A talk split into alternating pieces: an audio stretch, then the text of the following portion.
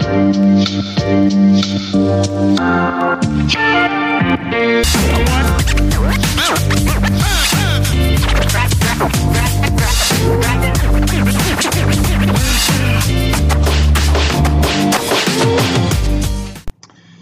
what up, sports fans? Thank you again for tuning in to the Nerds Who Live podcast.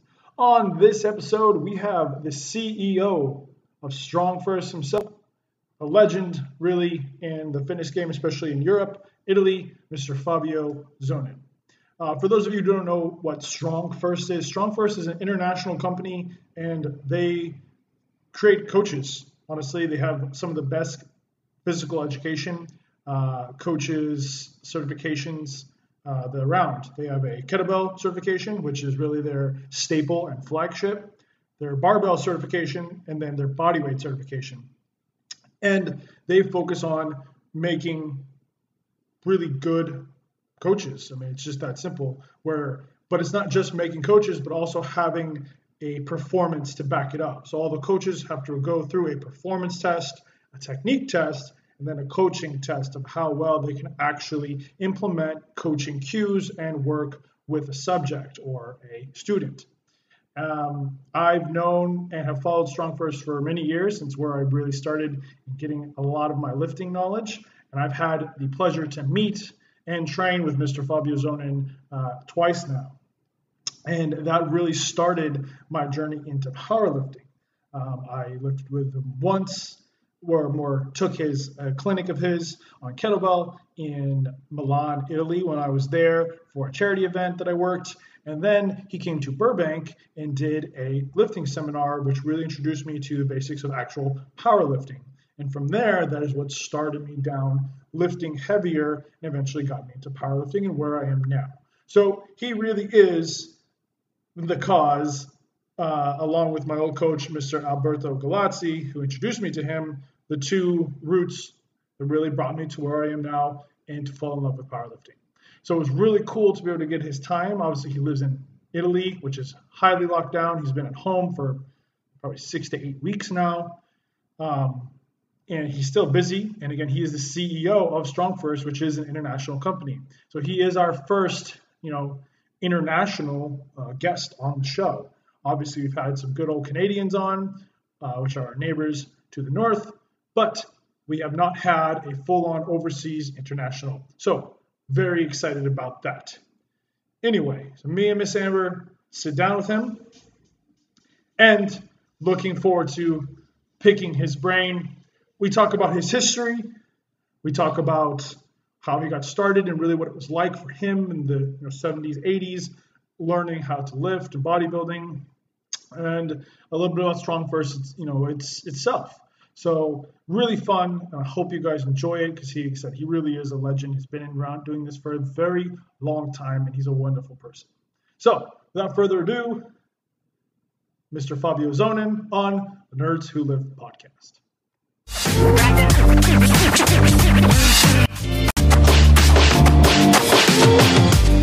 Today, uh, it took me some time to get online.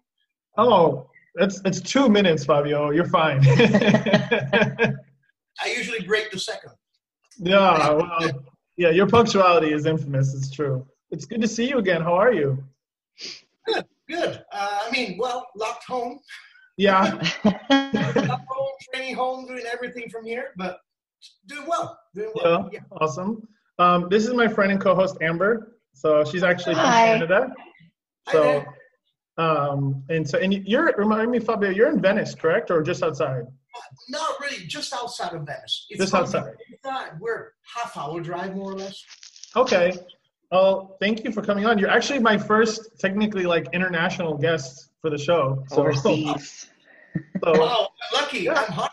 Thank you. no, I'm honored. I'm honored to have you. I'm glad. I mean, usually you're so busy, but obviously in this time, can make I, use of it. actually, I'm even busier because you know I have to manage all the cancellation, rescheduling of all events worldwide. I have true. not been working so much, even that even if I can't travel.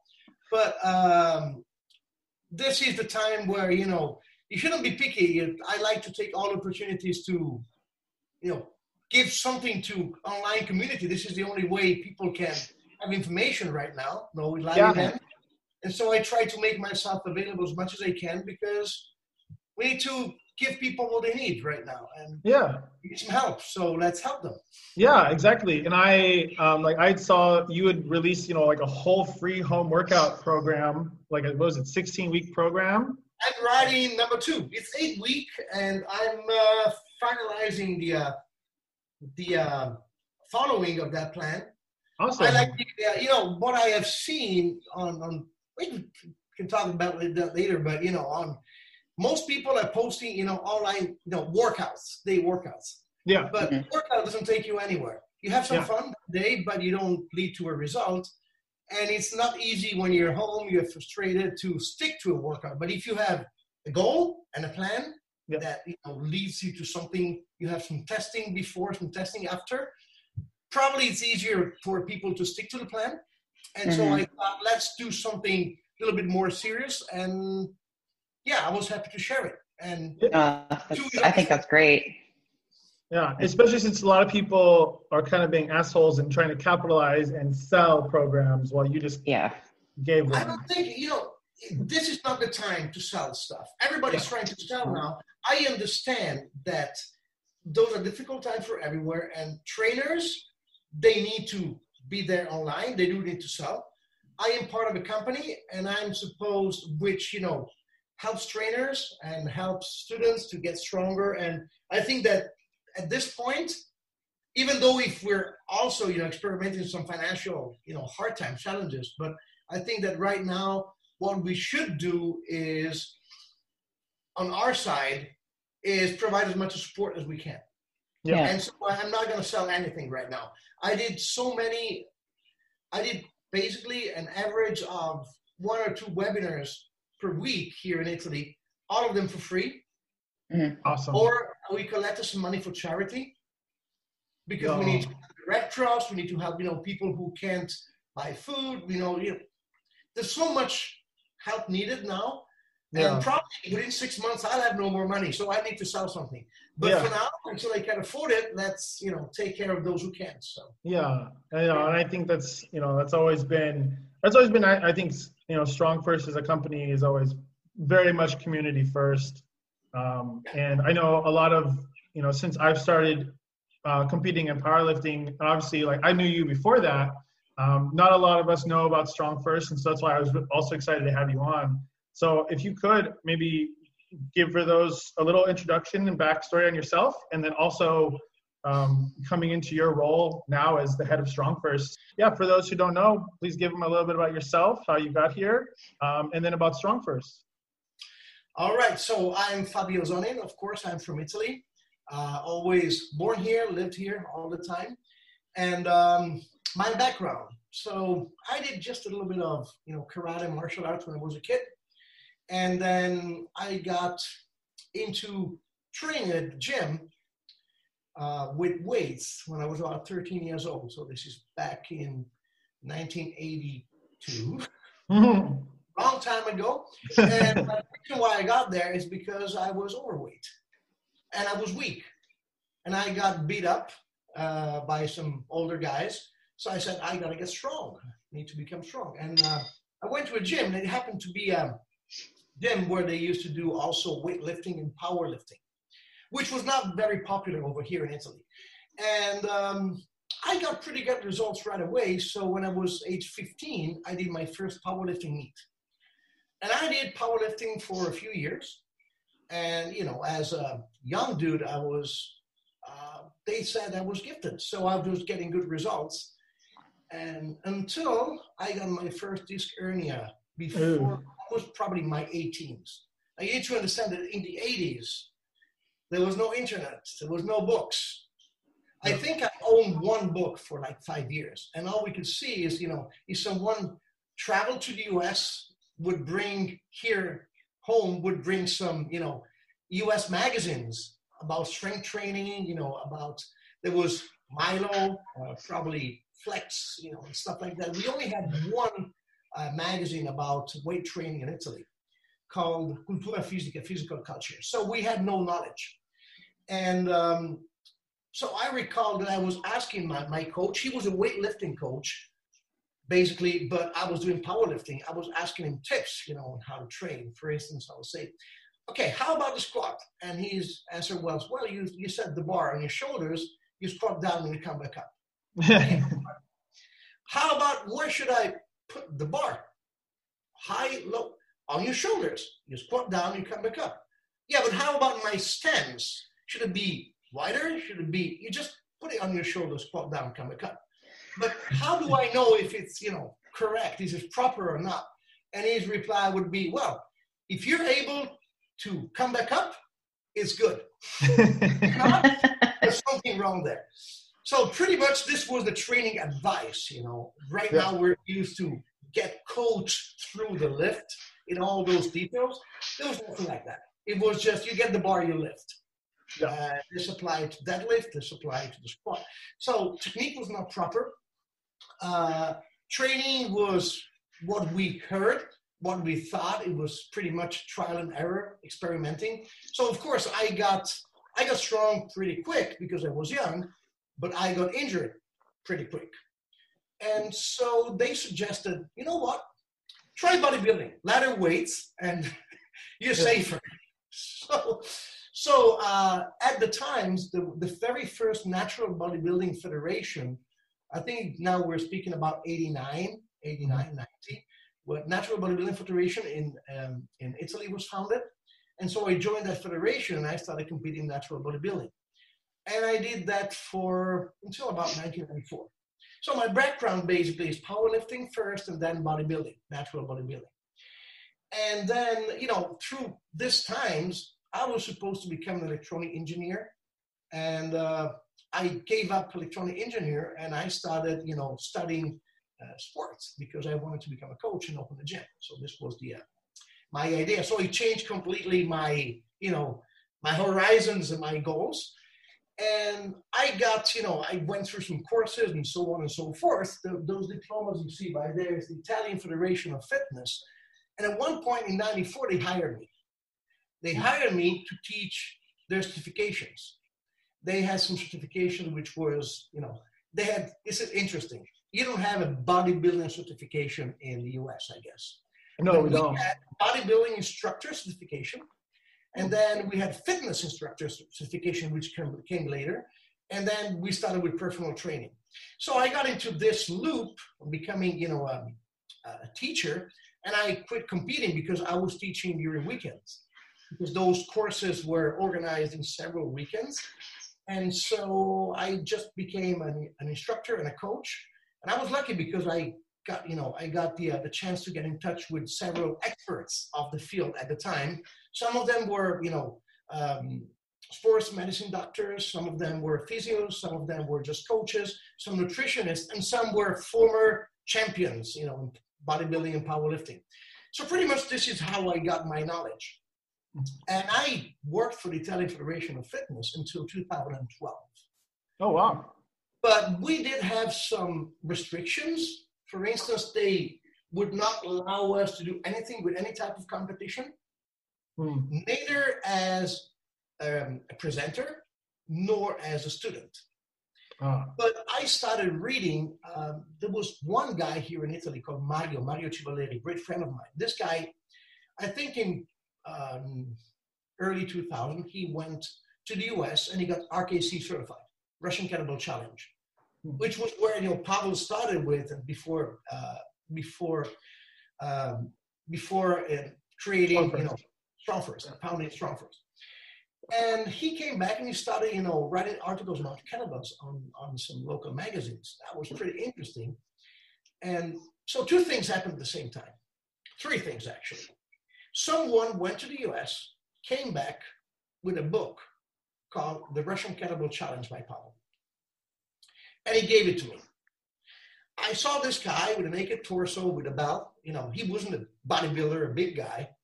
I didn't know who Pavel was at the time, right? I said, yeah, I'll read it someday. And I put it on a drawer. but then I started reading those articles about kettlebells by this guy called Mario, who was a former powerlifter, great coach, great mind, you know, and very smart. I thought this should be interesting. So I started, you know, reading more about kettlebells, forgetting that I had that book in the drawer. At the same time, the Italian um, release of Beyond Bodybuilding by Pavel was released in, in Italian. And I bought that book, which at the time had a black cover. You didn't see any photos there because it was beyond bodybuilding. So that was my job. So I got this book.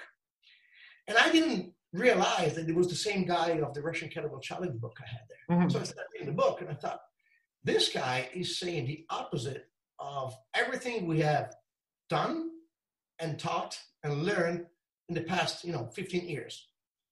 You know what? But it makes sense. Yeah. So I started trying some of those plans and I saw results. I thought I thought it was brilliant.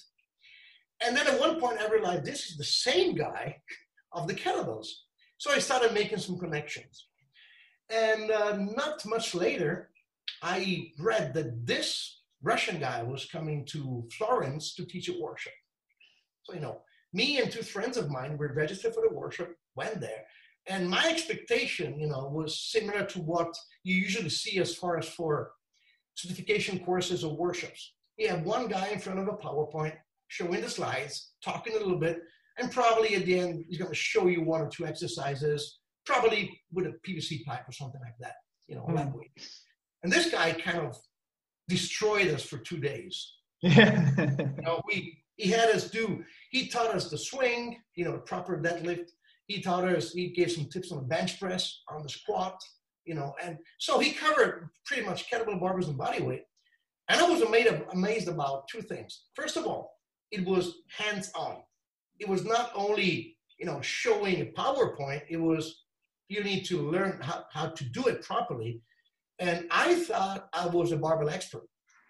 And I realized that there were so many things I had no idea about, and know so many details that I was so much impressed. And then I was impressed by the swing. And I recall that I thought this format is wonderful, he's great. And also I was impressed by the way he, you know, he run the workshop very, you know, military style. We had to pay attention, not get distracted. We got punishments. So we had to do, you know, push-ups on our fists if we didn't pay attention, stuff like that. I loved it. And and I was probably this, I think that was June 2009. So I said, I gotta do this RKC, which I had no idea what the RKC was. And so I went on internet, found out there was a RKC certification in Hungary August in August. So what I what did I do? I ordered three bells. I heard that um, I heard that I read, you know, that I was supposed to use the 24 kilo bell. So I said, okay, I bought a 16, 24, and a 32. So I'm gonna train for this, I'm gonna go there. And um, I bought the three bells, and my thought was, you know what? I'm gonna quickly learn with the 16 then go to the 24, but I'm to train with the 32. So the 24 is to be a joke for me at the cert. the problem is that I had no technique and no tips. I learned how to do kettlebells pretty much on YouTube University at the time. Yeah. And so my technique was poor, and I managed to tore my bicep, my left uh. bicep, kind of one week before the cert. In any case. Yeah. Could you, real quick, for those who don't know what the, the original RKC challenge was? So it was. It's it's pretty much uh, the earlier version of what is our SFG level one. So you become a kettlebell certified instructor. So they teach you how to use. Actually, they expect that you show up, that you're able to use kettlebell. They teach you how to teach them, right? Yeah. And so I just learned how I could, you know, through Pavel's books, through that book that I had in the drawer, through YouTube. But I had no no one could coach me. Yeah. Right. So, of course, my technique was poor. I thought I was doing good, but I, I tore my bicep, and because I didn't know how to do it. Basically, you know, bodybuilding background, you have one problem there, is, which is with bodybuilding, you learn how to slow down your negatives. Mm-hmm. And when you work with ballistics, like the swing, the clean, the snatch, something you don't want to do is slow down the negative. So pretty much my cleans were curls. And when you throw a 32 bell, if you don't know how to drop it properly, it can really pull you. Yeah. So I went there with this tore in my bicep. I drove there with two friends and we showed up there and I was impressed. It was a former, former, uh, I think, Russian military base when Russian was, you know, when Hungary was under Russia at Soviet mm-hmm. Union. So, turned into a police school, and it was really minimalist. You know, there was nothing, no sheets on the bed, no, you know, breakfast and, and the meals were really minimalist. There was nothing around, it was in the middle of nowhere. And I saw the people, you know, from different countries. There were people from Korea, there were people from all over Europe, there were people from everywhere. And everyone was strong, tattoos, scars, you know. Mm-hmm. We got there, I thought, oh, those guys are gonna kill us before the morning. So I I did this certainly was one of the toughest experience I ever had. And also my bicep was aching. And at the time, I know for listeners, there we do have some tests that you need to pass to become a strong first instructor. And I, right now, the RKC have some tests. Some are technique tests, but you have to do perform all of them with you know double kettlebells, double 24s for um, gentlemen and double 16s for ladies. And um, but also one of the uh, tests is called the snatch test. So you have to snatch uh, 24 kilobell for 100 times, 100 reps within five minutes, which is yeah, lot. it sucks. I've done it. It sucks. And I couldn't do it with my left. At the time, the test was different. It was as many reps as is your body weight. I was 92 kilos, so in my case, it was 92 snatches instead of 100. But you only had you could you could set the ball down only once, uh, or switch your hands only once. So it was tough. Yeah. And um, so and the snatch test was the very first thing you would do at the beginning of the cert, not like now, which is at the end. So I showed up there, and uh, they knew. I told Pavel and the other instructors about my bicep, and they Pavel did not allow me to do the snatch test. He said, he said, you know, you're you're an athlete. I'm sure you did stupid things in your life. I'm not going to allow you to do another stupid thing. Yeah. If you get hurt, you will not enjoy your cert. So you're going to do the entire cert. You will be tested Sunday morning at 6:50 a.m. before breakfast. okay. And seriously, since I was seeing everyone else doing it, I was so frustrated. I wanted to go home. You know, yeah. I said, I, I can't. You know, I have to do it. In any case, that was a good decision. So I went through the cert. It was a killer. You know, August in Hungary is so humid, so hot. We were on a field or in partially under a gazebo, a tent. It was really hot, humid. And uh, on Sunday, I had to do my snatch test. And that was my injury, I think, was, was what allowed me to be seen. Mm-hmm. Because I did my snatches with one arm, with my left. And at the time, Jeff Newport, who is a former master of Strongfirst, but he was a, a, senior at the time of the RKC system, uh, I think he noticed that, you know, I did it with one arm, which was pretty tough to do. So they remembered about me. And so that's how it started. And then I started taking everything that, you know, the system would do. Every, every workshop, every events that where Pavel was teaching, I would register and bring some Italians there. So we traveled to mm-hmm. here and there. And so I got to see Pavel oh, more and more and more. And we started, you know, making friends also outside of the system because we have the same music tastes. And, and so we, we ended up, you know, becoming friends and having some interactions about trainings and so on. And then story was that I I ended up bringing the RKC certification to Italy. So we organized the first one in Italy, and then we did that for a few years. And then when uh, Pavel left the RKC, I followed Pavel. Most of us did, and he found us StrongFirst. And so I was at the time a team leader for them, became senior and then master. And for some reason, I still don't know how I became the, uh, you know, the, uh, CEO of the company. I don't know how it happened, but it happened somehow. Um, and I think that's due to it's, you know, my background. I did have gyms. I did run, you know, the RKC in Italy. I worked for the Italian Federation of Fitness for several years, so I do have experience also in management. But mostly, I'm a trainer. But the way StrongFirst is, it is not about being a businessman. Uh, you've been in touch with Strong First, and you know that we are basically a school. We don't allow our instructors and our leadership to call their students clients or customers. We call them students. We, as part, as leadership and instructors, we call ourselves students. And the idea is that you know uh, our we think the strength is a greater purpose, and our goal is you know practice, promote, and promote strength and help everyone becoming stronger, basically making the world a stronger place. So it's it's not a regular business.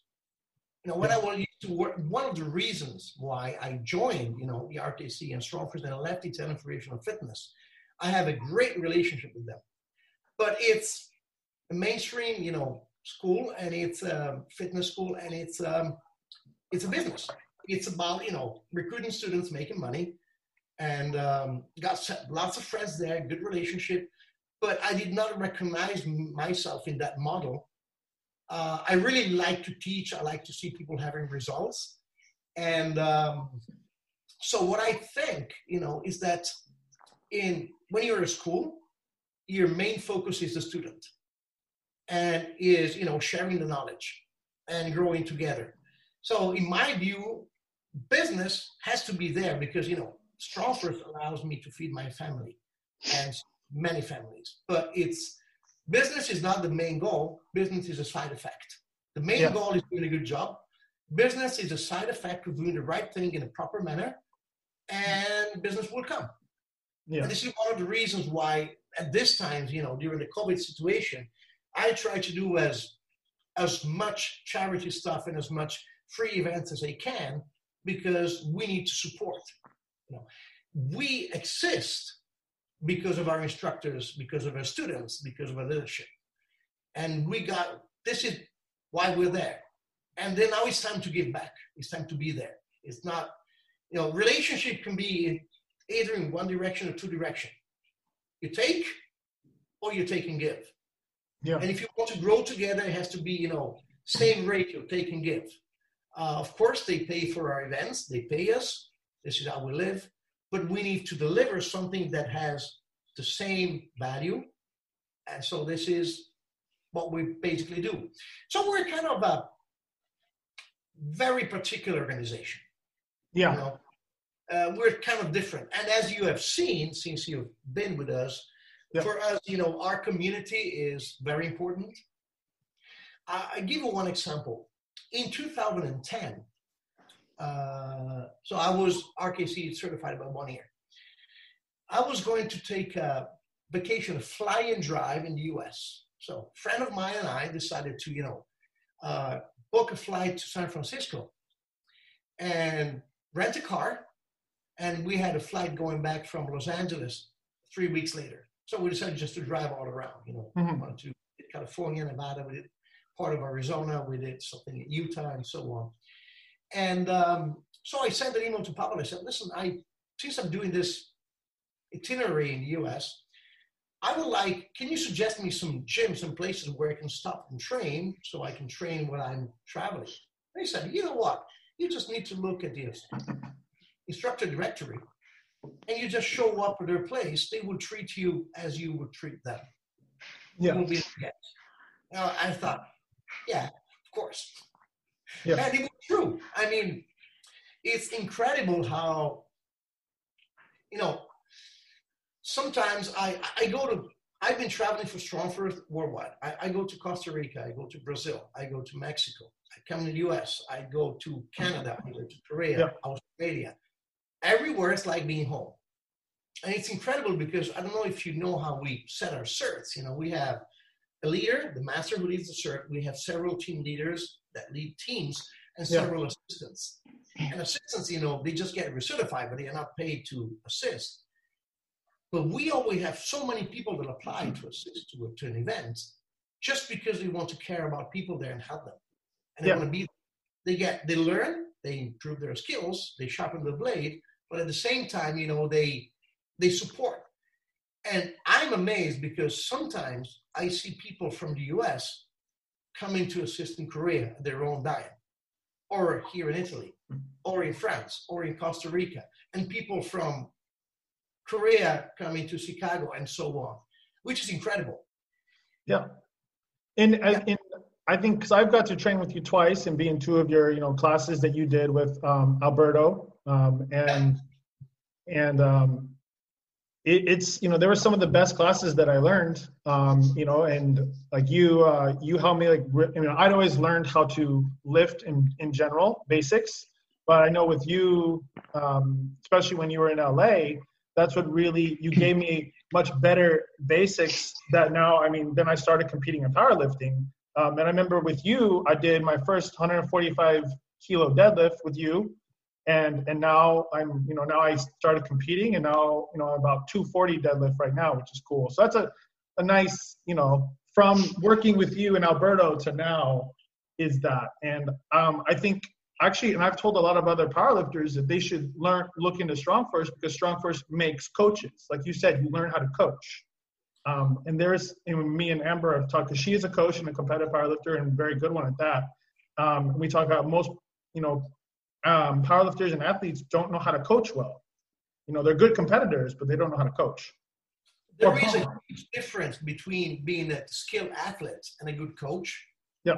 For instance, I think I became a good coach because I was I wasn't a good athlete. Yeah, same. you, know, you know, here's the point gifted athletes, unless they really want to become coaches, they don't need to figure out how to do the lift at its best yeah. because it comes natural to them. Yeah. Mm-hmm. So I have been to seminars with several champions, and I was amazed about you know looking at their technique, but they were not able to explain what they were doing. So it was about looking at them and try to reverse engineer what they were doing and try to understand things that they didn't know because they it would it would come so natural for them. While yep. for non non-gifted uh, lifters, you have to really break it up and every little detail can give you a great improvement, but you have to figure it out. Yeah. And when you coach, one of the greatest, you know, uh, qualities of a good coach can be summarized in one one word, which is care. The point is that you need to care about your student. Your one problem with many coaches is that they get upset if, if a student becomes better than they do, than they are. Yeah. You know, which is not not what a coach should be. I mean, this how much successful is your student? Even if your student becomes stronger than you are, yeah. probably it's because of you. And mm-hmm. so your focus should not be showing what you know to what you're able to do is making sure that the student understands how to improve, you know, his skill. And by the way, Alberto, he is he, Alberto. He has the same uh, type of mentality that we have, and yeah. his school has very principles in common with what we do. In fact, we're we have a great relationship. We're friends. Yeah, very good. We're brothers. We spoke together two days ago, and we exchanged some text today. And also, you know, Alberto, myself, and Pavel, uh, we're all friends. We sometimes we meet in LA, spend some time together. Yeah. And um, in fact, we, we met in Burbank. Now I remember. Yeah. Yep. And, you know, you know, the devil is in the details. Yeah. It's about the idea is look at the way you lift or a very skilled athlete and strong athlete lifts and yeah analyze the movement and figure out whatever this athlete is doing and translate it into something that anyone can understand you know yeah. make it foolproof. But again you need to care. You need to care about your student. That's the way that's the way you do it. And yeah and that's pretty much it. Yeah. And i think um and it is so i mean for i'm just gonna for those, I don't think even I've told Amber. So my one of my first coaches was Alberto Alberto Gallazzi, who now owns his own. He originally he was with the company called TacFit. Now he has his own TAD uh, 13 or TAD uh, 013, and he is an amazing coach. And he introduced me to you. Um, and I knew of Strong first, but he really, you know, he said, you know, if you want to get stronger, you know, that's the great, you know, place to learn. And I think Strong First is one of the few places, um, along with Alberto, where you guys again make coaches. Um, and you're the only place that I know of, you know, company where a person can go learn. Not, I mean, you guys have a kettlebell certification, a bodyweight certification, a barbell certification, and a programming certification. The so like in in which the your plan Strong, the programming certification, I've seen, I've got to see that manual from another Strong First certification, and it's like, it's all kind. It's it's just if you like programming, it's the most like mind blowing thing. It's really fun. Yeah, it's really you know it's different from what we're used to see in the West. Yeah. You know, I, I learned that from Pavel. He's the one who kind of uh, reverse engineered the Soviet weightlifting system, and it works incredibly well. Uh, and in fact, we're, we're, we're turning that into an online event now due to the COVID thing. So we have oh, cool. June going up. And um, we're also experimenting something new in August. We're launching Build Strong, which is programming for, you know, applying the Plan Strong principles to hypertrophy training. That's also interesting. So we're, oh. we're working on that. That's going to be something new. But, you know, going back to uh, to Alberto, this is one other example. You see, yeah. Uh, if you do the right thing and if you care about your students, you don't fear competition. Yeah. I mean, Alberto and I are two organizations. You know, we people from the outside might see us as competitors, and we're brothers. And yeah. he promotes us so hard, and we promote him so hard because we know that the two systems complement each other, and we know that I have, and personally, I have no fear if someone goes somewhere else to learn somewhere else. Yeah. I'd like them to go to learn from the right sources, but it's good to. Here's one thing I learned. When I when I teach certs, and I've been, you know, I've been teaching certs since 1994. That's a lot, many years. Yeah. Every time it's a learning experience for me. For me, uh, from my colleagues, you know, masters, seniors, team leaders, I learn stuff I don't know every single time. But in- incredibly, I learn from students. Sometimes by looking at the way they perform, they might have something I never thought about before. Yeah. So it, I might just see something and I, I notice something which is very interesting. But sometimes they know something I don't know. We don't have the copyright of knowledge. And this yeah. is why I just say that we're all students.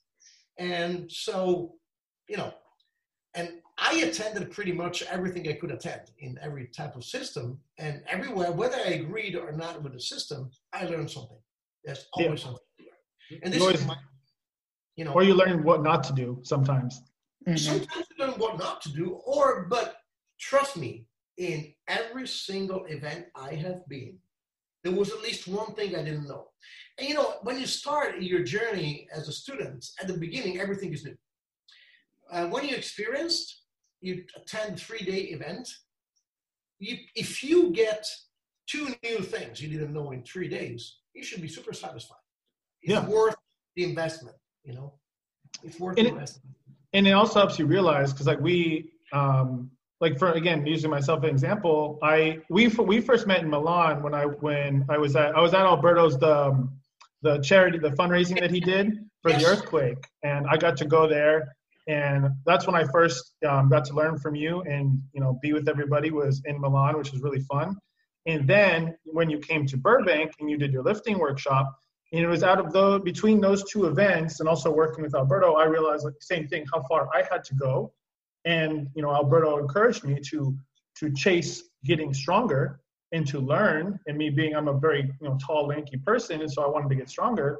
And then i know that put me on learning to lift and then wanted me to compete because i wanted to get more knowledge and have that that experience. So and it was the same thing. Every time I, I learned how far i had to go and then just how much more there is to learn and that brought me now even to now and i love the sport and i love doing it and obviously i made a show on it and i've got to meet you know amber and so all these other people, all from just this this you know event or these events that happen. So the part of so really part you and Alberto are one of the reasons I even have am doing competing and even have a show because of you know my experience with you guys. So this is this is what I call results.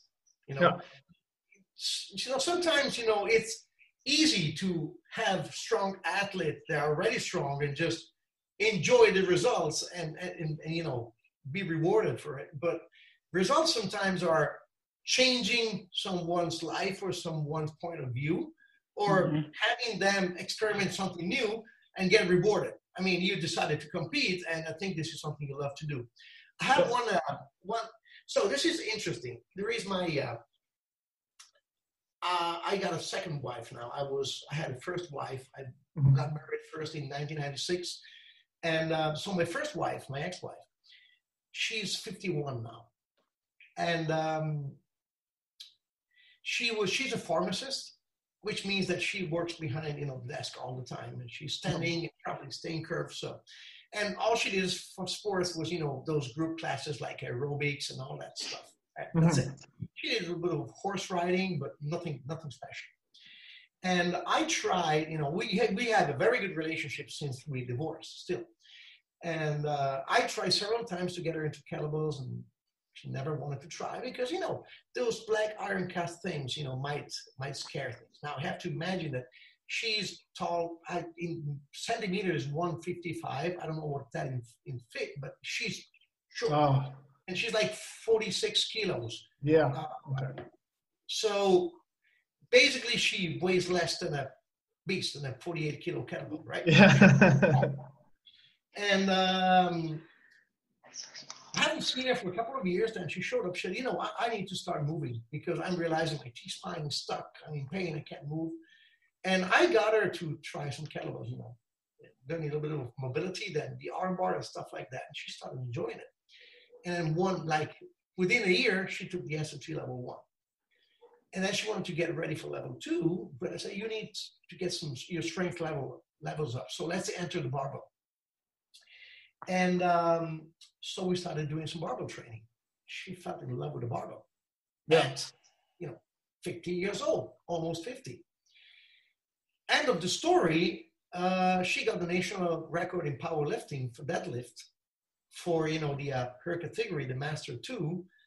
So she then lifted 145 kilos at 46.2 kilo body weight. That's awesome. At 51 years old. Yeah. Uh, so for me, this is the result. Yeah. You know, this is the result. Yeah. Uh, sometimes you need to, you know, be able to to show the way, and this is this is the best thing I could do uh, for her and now she's, of course, she's all into barbell and powerlifting and so on and so forth. Yeah. No, I mean, it was the same. I started, you know, with the body weight and and, and whatnot with Alberto, and then the kettlebell, and then, you know, I, you know, get. I think getting getting stronger is addictive because yes. you know it, it is because it uh, it transpires not just to physically but mentally, emotionally. Mentally. Yes, yeah. and yeah. you know, people who several, some, many people are afraid of the barbell there are two things about barbell which are interesting. One is that many people are scared of the barbell because they identify barbell with hypertrophy training, bodybuilding, you know. This is problem number one, especially ladies. Problem number oh, yeah. Two, Women still think it's going to make them huge. and like, as a female, I, I, I understand that, but I also, it's like we're in 2020 now. Everything's out there showing you that you're not going to look like a man. Yeah. Exactly if I could, let me see if I have this. Yeah, I just got it because I got a sheet. What's that mean? This is my the, your ex-wife. oh, nice. so, and let me see if you can see her somewhere. And here she is. Oh, she's oh yeah, she's tiny. So little. Small, small. Yeah and so the, inter- the other interesting thing about barbell is that, you know, so scare someone, but everyone takes it for granted. Mm-hmm. Mm-hmm. Meaning that, you know, you you, who cannot use a barbell? It's in every gym. Everyone has used at high school a barbell at least one once. So everybody thinks they know how to deadlift. Everybody thinks they, they know how to do a bench press, and a barbell is taken mm-hmm. for granted. This does not happen with a kettlebell, for instance kettlebell are more scary, you know, because they are ballistics. So when someone, when you want to coach someone on kettlebells, they are more prone to listen to you for details because kettlebells they understand they need the skill. They need to learn a skill. Barbell is something that everybody can do. It's it's you know it's steady, it stays there, and uh, it is not so. Yeah, yeah. I, I, I recall I thought I knew everything about barbells. I was teaching barbells, you know, Uh, until I got that first seminar with Pavel. And then I did another seminar with Jeff O'Connor a few years ago in the US. And I, after my seminar with Pavel, I thought, I don't know anything about barbell. I didn't know anything. Now I know about barbells. I did this other seminar in San Jose with Jeff O'Connor. And I said, oh no, I didn't know anything about barbell. Now I know about barbell. Yeah, then I, yeah. I had some coaching with Mark Reifkind, one of my masters, a former powerlifter. Yeah. And every time I thought I knew about barbers before, and I realized I knew nothing about barbers right after. Yeah. And every year I look at my notes from the CERT, I realize, look at how many notes I'm taking, how many new things I'm learning. So yeah. many little details that make the difference for two things performance, but also safety. One thing that people don't understand is that safety is not opposed to performance, it's part of performance. Mm-hmm. If you waste, if you spend six months, you know, training for a meet, and then you get hurt, you wasted six months and you lost all your performance. So, planning, you know, programming properly, training, and learning the perfect skill is not only about getting stronger, it's about staying injury free, and the two things go together. Because if you get injured, guess what? You don't get stronger. And this is something most people are missing. You know, that's so this is why details matter so much. And the big thing is I like a lot to talk about practice versus workout, you know. Yeah. Which means that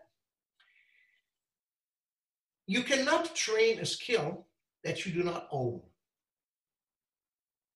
So if your deadlift is not almost perfect, you shouldn't train it. You should practice it until it becomes perfect. Then you may add weight, then you may train it. And too many people try to train and go heavy without this practice.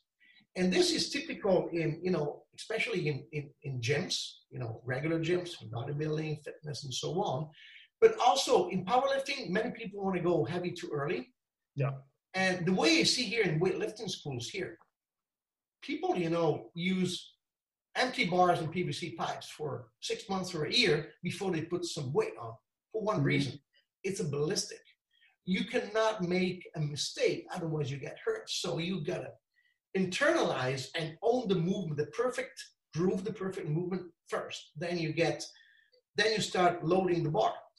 And uh, with barbells and with you know with with strength training, practice is is an essential essential key component because you need to own the movement in a manner in which you can practice the perfect movement without thinking. And here's what here's one example, one thing that I see all the time.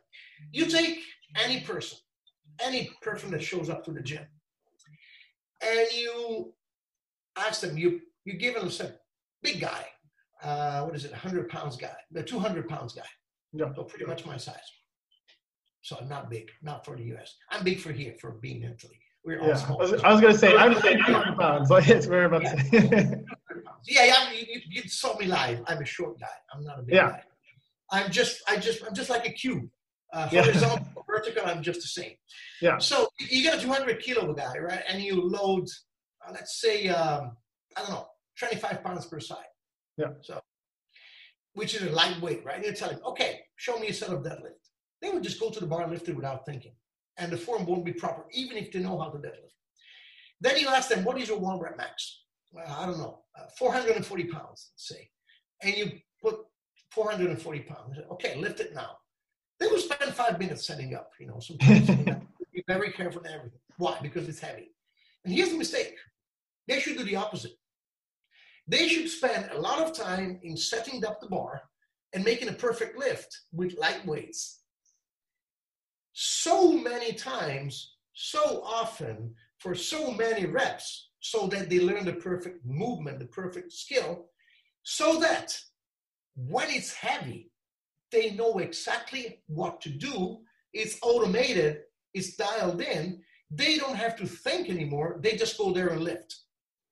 I have seen, I'm, also a, a WPF, what's it, the English for that? Um, WDFPF, which is World Drug Free Powerlifting Federation judge. It's okay. one of the main federations for. So we have the uh, FIPL, which is uh, related to IPF, and this uh-huh. drug free. And so I'm a judge there, and I've been judging several times, and I see so many missed attempts just because people spend too much time thinking, so they can't psych, you know, and before they make their attempts. Here's the point: I love, I love, you know, they on the bar deadlift, they move the bar back and forth, they spend time. The more time you spend out there, the less chance that you have to lift the bar. Yeah. And I love to see, I love to see in training at the gym, people spending time in finding the perfect setup because this is how you learn it. Mm-hmm. And but once you learned it, when it's time to go heavy, you should already know how to do it and just get there and do it properly, perfectly. This is this is what why what you practice for, you know. And one other example. Let's say that uh, you, you have a squat, right? And uh, let's say you got 50% of your one rep max, or even 60, 70%. percent mm-hmm if by mistake, you know, your training partner, when they load the bar for you, they put like, let's say, uh, five extra pounds on one side. Yeah. and if it's light, 60%, 70%, you still make the lift. Yeah. You make it. You you realize there's something going wrong, but you make the lift. But if you get your one rep max, and after you set up, before you start, you know, going down in the hole, if a fly lands on one side, it will fail if you're lucky. Yeah. So I'm super picky in the fact that you need a perfect setup because when it's a rep max, you have two options or your PR. Everything is perfect, option one. You don't make the lift if you're lucky, option two. If you're not lucky, you get hurt. Yeah. And so this is, you know, one of the main principles. Practice, practice, practice, practice, practice, learn and make it automatic. Yeah. It must become part of you. Yeah. Uh, one of one of the things I remember that you gave me when you were doing your lifting seminar when we were it was for it was for everything was uh, during when you said you know during your practice you said the same thing between practice and training like during your practice you should be sweating by your setup because you're so much yeah. tension building tension getting the right mm-hmm. spot getting into that position like by the time you reach the bar for your deadlift you should be oh yeah. you know hot. You should be warm. I teach the very same thing to my clients. Yeah. Yeah. In the deadlift, you know, they say the harder the way down, the easier the way up. Yeah. Mm-hmm. Because because what is really specific about deadlift that makes it so hard? Because technique wise, it's the easiest lift. It's easier than a squat. It's easier than a bench press mm-hmm. for, for technique. Yeah. But you have one big problem there. You need to build some feed forward tension. Yeah. It makes sense. Because if you do a bench press, as you come down, all your muscles, all the elastic component of your muscles and connective tissue, they stretch. You're fully, you know, under load, and so all you have to do is push because you already have tension. You have accumulated maximal tension on the way down. Same applies to the squat. But when you do the deadlift, you need to be able to generate tension from zero. Yeah. And think about this. If, let's say, I'm going to say 100 to make it easy. If the bar is 100 and you apply 100 of, ten, I'm not saying pounds or kilos, I'm saying 100. Yeah. 100 of tension, the bar doesn't move. 100 is the exact amount of tension needed to keep the bar where it is. Yeah. Uh, so if you generate 110 of tension, the bar will move very slowly. If you apply 200 of tension, the bar will just explode right from the ground. Mm-hmm. And what is really difficult, so it's basically what they call starting strength. Yeah. So if, if you deadlift 600 pounds, you're stronger than that. Yeah. Generating much, much more than 600 pounds of tension to have the bar start moving. And as the bar starts moving, it becomes easier. At the very beginning, you have to keep the tension, and then gradually, you know, it's like pushing a heavy car. You have a heavy car doesn't work, you have to push it. Yeah. Make it allow making the, the car start moving is a harder thing to do. When it's moving, keeping it in movement is easier. Same apply for the deadlift. And if you're not really skilled, this is a great skill. People panic and shut the, the brain shuts off. You see two scenarios when people deadlift. Uh, either they start pulling, and after a half of a second, just give it up. They leave it. Yeah. Or their butt shoots up right away, right? Yeah. And then the bar goes forward. And this is for two reasons. One, they feel it's heavy and they just give up, they panic. Two, they feel it's heavy, just try to way or find a way around it and have the impression of lifting the bar while the bar is not moving, they're moving their butt. And it's Yeah. either. And the only solution is stay with the weight, keep the proper position, and keep pushing, which is not easy. Because when you are under tension, you get a um, different perception of time. I don't Yeah. know if you ever you film yourself. I'm thinking about a kettlebell press because it gives the idea, right? You're Yeah. there, you're grinding, and then when you complete the rep over there, you say, "Oh my God, I, I did a grind." It was like 15 seconds on the sticking point. You watch the video, and it's Yeah. I thought it stayed there for half hour, right? Time definitely does slow down. That is so true. It's uh Yeah. So several times, you know, I, I get people who just they release the bar. I say, "You didn't even try." I did try. I stayed there for a long time. I showed them a video. No, you didn't. yeah, it's five second video. But and again, think about pushing a heavy car. Let's say you got a Hummer. It doesn't. The engine doesn't run anymore. You have to push it. Does the car move as you start to push, or is there a delay since the time you start to push before and the Yeah. car starts moving? There is a delay. People are not patient enough. They panic to stay there and keep pushing until gradually they build up the tension and the bar gradually starts moving. You know yeah. and that's that's one of the greatest you know challenges in deadlift Yeah. And I, I think especially like for Amber and I both competitively, we you know we'll pull sumo in competition, and that's like the biggest thing with sumo is built is taking that slack out and really and you know it's sumo is even slower off the floor than you know Yeah. conventional, so it's like building that tension and just getting that position and to just letting it build and wind up and being patient enough in position. Stefi. Cohen is actually a really good example of that. She is very slow off the floor, and it looks like she's she's never going to move that weight, but she's building that tension, and then it comes up. So it's Yeah. she's a great example of that. you guys pull sumo i just my my right hip is screwed up can doesn't allow me to do it Yeah, yeah. It, I mean, I, I mean, it, it, it definitely took a while, but I mean, I'm, you know, you know that, you know, I, I will go between training blocks of conventional and sumo. You know, I will go between the two. Pretty, pretty And i wish you know i could do sumo but uh, i have uh, my my right hip i don't want to test what happens there Yeah, but I have, uh, it doesn't move and it's so painful there's some impingement somewhere and i guess it's you know 50 years of heavy lifting probably you know fit not Yeah. 50 yeah, uh, at least 37 of heavy lifting that didn't help.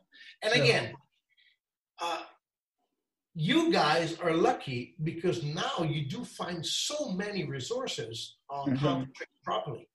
While at the time we have to figure it out ourselves. yeah, Yeah. And those sources, you know. Now there is the opposite problem. You have too much information, and it's so hard to understand what information is good and what is not that good because there's mm-hmm. so much opinions out there, you know, and so Yeah. much information, so many ideas, and pretty much, and this is one of the problems. that Most of the people learn through YouTube University yeah, uh, or Instagram University now, and so they just see something, and it's not that easy. And everyone can go there and teach. You know, Yeah. at the times you would follow some, let's say, leaders, but still, you know, it wasn't that easy to to get a chance because you couldn't read. You could only find books or magazines, which were Yeah. kind of dated. Yeah. And there was no internet, and also, you know, live seminars didn't happen that often. And right now, well, right now, until a couple of months ago, traveling was not a big deal anymore. Yeah. I mean, uh, flying to the US costed me this this year just as much as 15 years ago in terms of you know euros, lira, whatever we had. Yeah. But you know, it's easier. I mean, Yeah. it's something you mm. can afford much more. I wonder what's going to happen after this, because I believe you know, flight air companies will not be able to pack so many people in one flight. So Yeah. I, I would just like to get there. I'm I'm I'm over this. Yeah. I fear that flights are gonna are gonna cost more, you know, and we're lucky that we do have you know chance to to work online, which Yeah. is didn't Yeah. have before. Yeah. my. And you know, it's been growing. I mean, 10 years ago in 2010, I had a cell phone. Yeah. We used SMS, right? Short Yeah. messages. So it's not, it- it's, it's less than 10 years since we have all this technology. Imagine if we had the situation with the COVID 10 years ago Yeah. It'd or be, 15 years ago. yeah. So It right was. now, we- we can still access to very good resources, even though Yeah. we can't go there live. Yeah. But honestly, there's nothing like, especially hands-on, there's nothing like a live event. You Mm-mm. can have a lecture online, an interactive webinar, but you know what you can do live with it, with, with live coaching with a person, it's something that can be replied online, at least for now. Yeah. You start having 3D holograms to work with. Yeah, but until until then, and it's you know, and I, I'm and like Amber said, yeah, I'm I'm wait, we're all ready for it to be over. Because I always say, I like workshops and seminars, I feel are like time chambers. Like you, in like two days, you can learn and make progress at what you would do on your own in like eight weeks, because it's just so distilled down. Um, you know, especially like with your guys' seminars that are so structured and you have everything so lined up and they all kind of feed into each other, you know, it, which is a lot of fun. Um, Yes. Yeah. By the way, sorry, I'm supposed to be the one who talks and answer questions, but I do have one for you. How are you Sure. guys doing with the gym over, over there? And uh, is it closed? Is it open? Are you working online? What are you guys? Everything Yeah. is closed up here in Canada. We've been shut down since the middle of March. yeah. And then here in California also, since March 17th was the official. So yeah, Yeah. gyms are closed. Um, before everything closed, like, I mean, I have my own barbell, but when all the gyms closed, I, you know, I got squat rack and then I actually um, reached out to some gyms and asked them if I could rent some of their weights until this was all over. So I just, you know, I, you know, I paid them like 45 cents per pound for the, for all the weights. And then I get to, so I get to use them. And then when they reopen, I'll give them back. So I got Yeah, to, and- so in my garage, I have a, you know, some mats and squat rack and, you know, That's great. That's great. Yeah. And I, Great. I have access to a home gym that a friend has. So my training hasn't stopped or changed. Thankfully, I'm very grateful for that. But yeah, it's everything is shut down. Yeah. Because Everything. you can still move from how you can still get out of home, right? Yes, Yes. uh, we're not we're not in like complete lockdown. Obviously, social distancing is um, yeah, they're they're pretty pretty tough on that. Um, but I I literally just go from home to my friends, and I actually I, I isolated with them for a month, so we've we've been the only people around each other. You know, I put my first foot out of home this week after six weeks of never going out. So yeah, you have to That's fill some insane. paperwork, and you can go out only for essential shopping and stuff like that, and you're Yeah. very restricted, limited within your your village. Not Yeah. Yeah. So, and um, and I only have set of kettlebells up to forty and a pull bar. yeah, So I had to go, you know, and it's interesting. I can't wait to have it. I ordered barbell, power racks, and everything to set my own gym here. Yeah. But they shut down before I could have it. So Yeah. Oh no. Get it in May. But it's Yeah. interesting because you know after I mean uh, I always use kettlebells, but my main work was with barbells right lately. So I had to go back to kettlebells and uh, well, kept doing swings and get ups all the time. Yeah. But how could I figure out? You know, I squat quite a bit. I mean, quite heavy. Yeah. So I had to do pistols, yeah, and I did this plan. I fin- I tested this this week, and I was amazed. because I haven't been doing pistol for years. Mhm. And I started back again when I started the plan. I was doing my ladders with 24 kilos. So all I had was 40. I said, let's see how many reps I can out after these eight weeks plan. And I did five reps, uh, five easy reps per side with a 40 kilo bell of pistols. Nice. That was good, very good improvement. So I'm just wondering, I can't wait to go under a barbell, see what I can lift. Yeah. I might improve, you know. I've been doing what I'm swing through the 40 all the time. I've been doing this those pistols, and I I saw that my my legs had increased in size, so I just can't wait to get under a bar.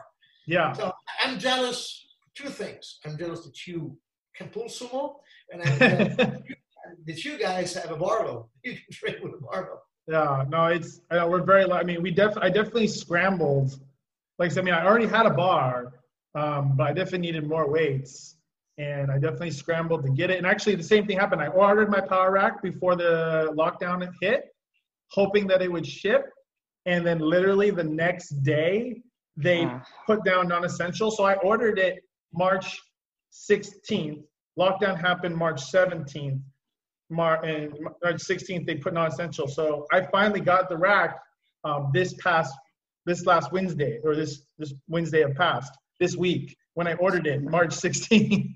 so um, but I just did. I mean, in the meantime, I did Zercher squats and floor press and and you know deadlift like normal. So that Yeah, was that time having having the floor press skill was good to have it, right? It, it was. That's exactly what it was. It was right back because that that was that went right back to that and the Zercher squats and In fact, you know, like uh, think uh, we uh, filmed the barbell uh, online course for Strong First uh, some time ago in in Irvine, by the way, in, in um, yeah, California. And uh, at the end, we didn't include everything. We included, you know, some other lifts. We did not include the floor press. And and since you know there's lockdown, we just we had that module. We just added it yeah, no extra charge. We did all the everyone who has the who has purchased the online course, they're getting this extra module because the floor press right now, if you don't have a power rack, floor Yeah. press and the Zercher squat are oh, what you gotta do. right?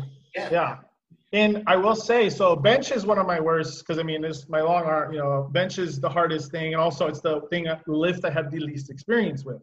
So building a bench has been um, the most challenging. My best bench in competition is 264 pounds, which is not great. Um, but since the then the lockdown before I got the rack, all I could do was floor press. So I did the floor press from the close grip, you know, so have more range of motion, obviously, and then just really focused on the reps of really about five to eight reps, you know, on the sets. And I finally got, you know, got the bench over this past week.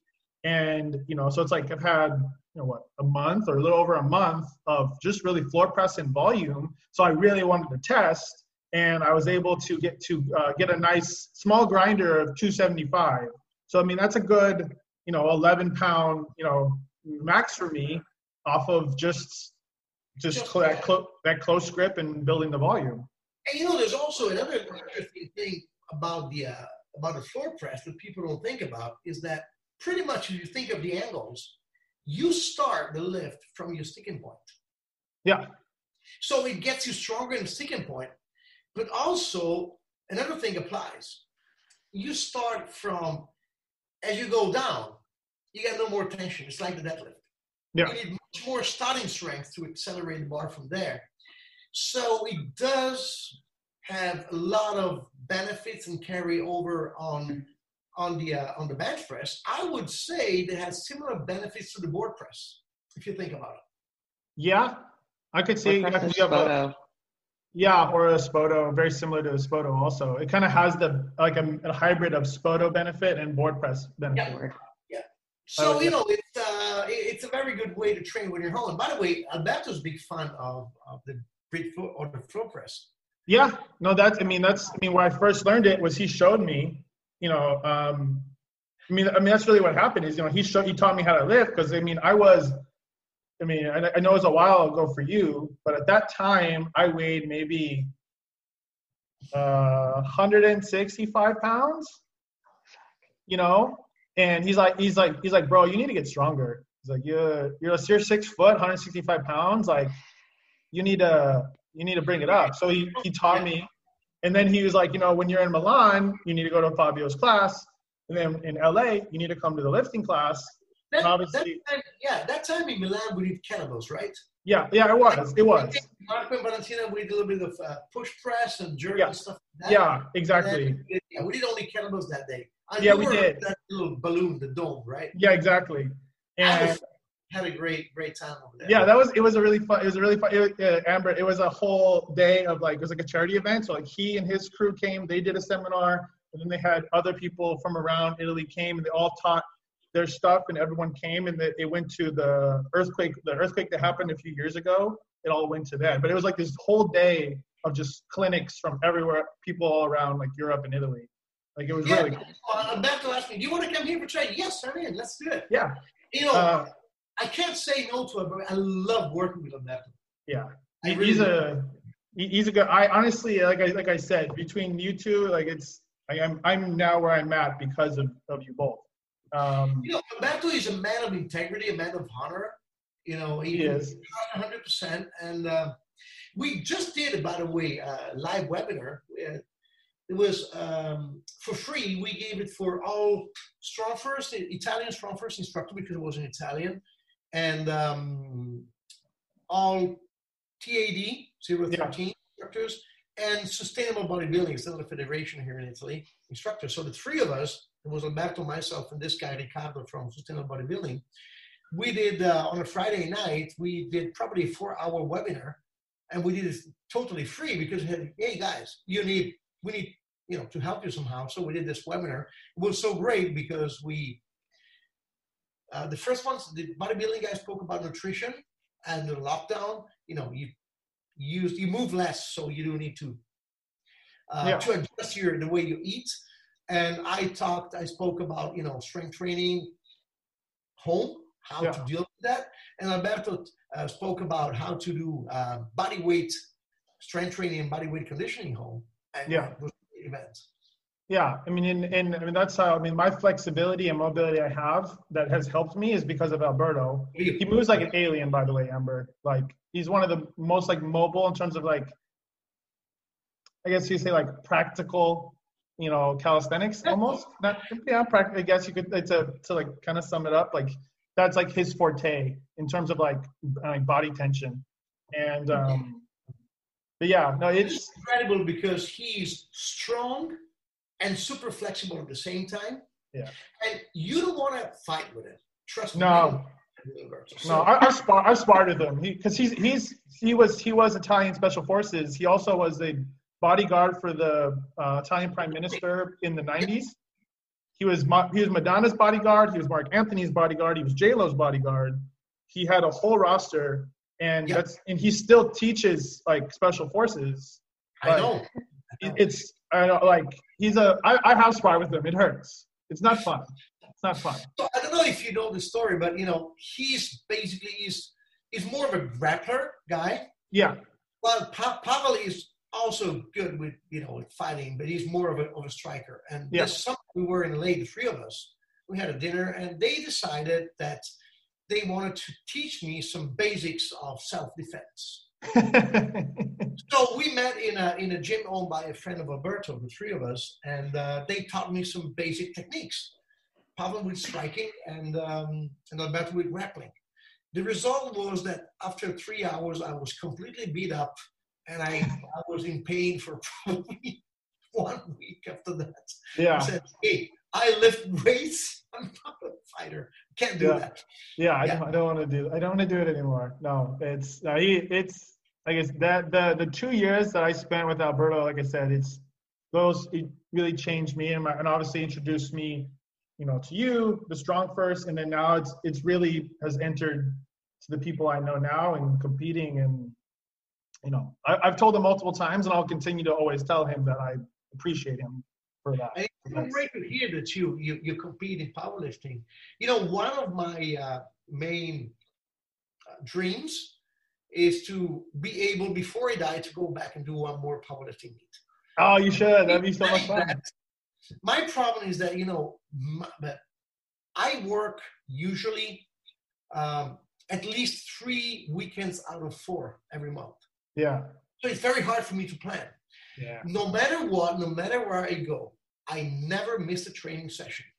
The last mm. training sessions that I session that I missed and I didn't recover was August 15th, 1996. All the others, if I missed it, I found a way to recover it. So when I travel, I make my plans ahead. I make sure I, I figure out where there is a gym, where there is, yeah. Because it's so easy to get in that loop. You know, you start traveling, you get in different time zones, yeah. you, there's, and you start, you know, missing training sessions. Yeah. So since I know all my travels in advance, I plan all my all my tr- training sessions around my, my, my travels. Yeah. But very hard to peak for a competition. I should take like one month off. Yeah. I could now, but there's no meets. But yeah, but there's yeah, there's no meets. Yeah, my so um so with all, all my, meet with all my meets I've sent to I always send to Alberto. I'll send him my meets and you know you know to show to show him because it's his fault. So you know I, I share with him. But yeah, I think when I started with you guys, my squat was uh, when I started with him when I first lifted Amber, my squat was um, my squat was 90 90 kilos for my squat. My bench was 165 pounds, whatever that is in kilos, and then the um, the 145 kilo dead, deadlift. So now, but now my my squat is uh, I finally broke 200 kilo squat this week uh, for a single, um, and then I got the 125 kilo bench, and then the um, the 240 kilo 530 uh, deadlift. But then I actually went and I pulled uh, 525 for two reps a few days later, so I have more in the tank. So from so from that from with you guys in Burbank a couple years ago to now, yeah, it's changed a lot. So yeah, I, I'm in that age phase where I'm not trying to improve, expecting to improve anymore. I'm trying to slow down the cadence. You know. Yeah. Mm-hmm. But still, some improvement can happen. How about Amber's numbers? What are you lifting? Yeah. What are your numbers? uh, I, I, I, look, I, have Thomas here and I have you down here. Yeah. And Nicholas here and I have you down here. So. Yeah. Uh, well, uh, I've been competing since 2016. Um, my numbers went, oh God, my first competition, I think it was like a 95 kilo squat as my third attempt. Bench, I, I have no idea. It was bad. Technique was not there. Um, maybe like 50 something kilos under that. I can't remember. And deadlift was uh, 300 pounds, so 130 I think I pulled 137.5 kilos, so 303. And now, in that span, like I got away from it, did Olympic weightlifting, competed there, um, got like right back into competing after my injury recovered in fall of 2018. And since then, my numbers now are 353 pull, um, oh goodness, uh, 330, 336 squat and 196 bench. Yeah. And so, what and what do you compete at again? I'm planning to compete in November. No, what the weight class? Weight class. Oh, weight class. I compete in the 165 class. Yeah. So, and she, uh, I'm, I'm, I'm actually gonna send send you her pull Fabio because she has one of the nicest pulls. I don't. I, yeah. It's taken me so long to like get it good.